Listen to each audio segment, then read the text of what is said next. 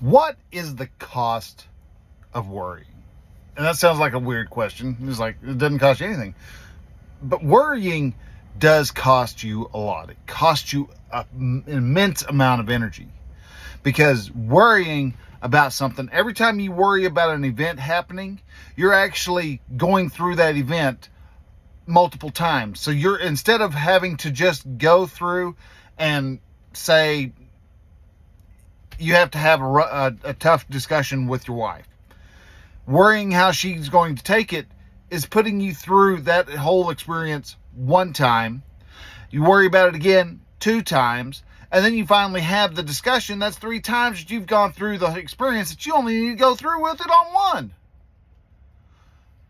Worrying does you no good. It costs you mental energy. It costs you physical energy. Most of the time, when we're done worrying, we are exhausted and wore out because we were worrying. Why worry about something that you have no control over? Why worry about something that is inconsequential in the grand scheme of things? You have control of only two things your thoughts, your actions. That's it.